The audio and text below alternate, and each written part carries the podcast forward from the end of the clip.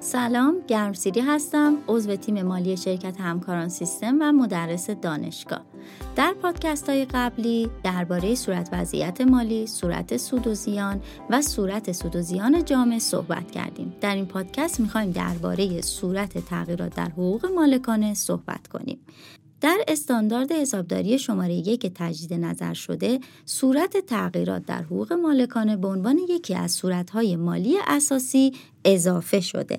صورت تغییرات در حقوق مالکانه بیانگر اطلاعاتی در خصوص تغییر حقوق مالکانه واحد تجاری بین ابتدا و پایان دوره گزارشگری است.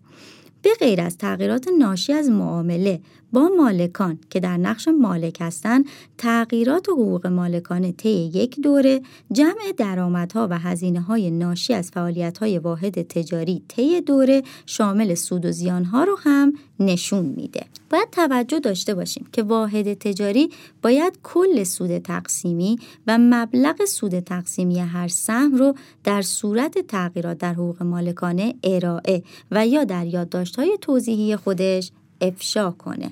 همونطور که میدونیم در استاندارد حسابداری شماره 1 درباره بحث افشا اعلام میکنه که شرکت باید در خلاصه اهم رویه‌های حسابداری یا سایر یادداشت‌های توضیحی خودش قضاوت‌های مدیریت در فرایند بکارگیری رویه‌های حسابداری و قضاوت‌هایی که بیشترین تأثیر رو بر مبالغ شناسایی شده در صورت‌های مالی داشته، جدا از قضاوت‌های مربوط به برآوردها افشا کنه.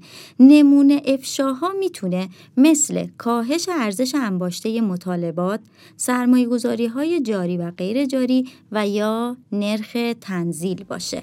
در اینجا استاندارد حسابداری شماره 1 به پایان رسید. در پادکست بعدی درباره استاندارد حسابداری شماره 2 صحبت می‌کنیم. برای شنیدن پادکست‌ها به سایت مؤسسه به آدرس education.systemgroup.net مراجعه کنید.